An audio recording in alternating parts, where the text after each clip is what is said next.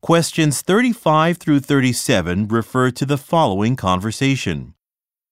Hello, my company is holding a one day conference for about 200 employees.